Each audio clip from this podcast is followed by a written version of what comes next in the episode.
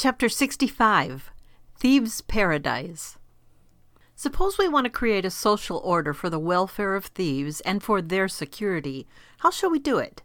The world must be made safe for stealing and for thieves, of course. We must therefore create a social order in which the thieves can steal, but where no one can rob a thief. Next, we must make stealing respectable. Simple, obvious, and direct theft involves robbing a victim personally. Indirect theft means hiring someone else to do it. Legalized theft is getting civil government to do it for us, and this has the most respectability and prestige, so our thieves' paradise must have it. To make matters all the better, our legalized theft must have the prestige of approval from economists and experts and what can better qualify than a managed money which is debased and inflated? Inflation is a simple process. It is what happens when a dishonest farmer adds water to the milk. Past a certain point, it ceases to be even watered milk. It is simply milky water.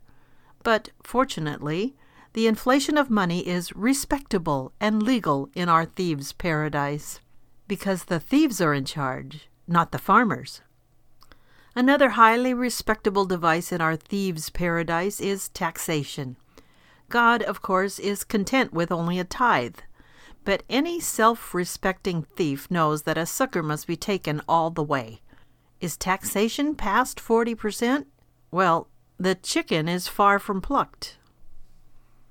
In our thieves' paradise, respectability is important, and so the churches, schools, and colleges are important. These institutions can tell the people how moral stealing is, and how welfare must precede property, and human rights are more important than property rights.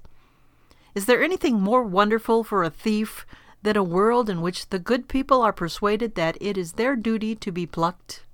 Moreover, why not add to this new morality of a thief's paradise the idea of a world union of thieves to avoid wasteful competition? After all, it is the duty of all good thieves to concentrate on plundering the people.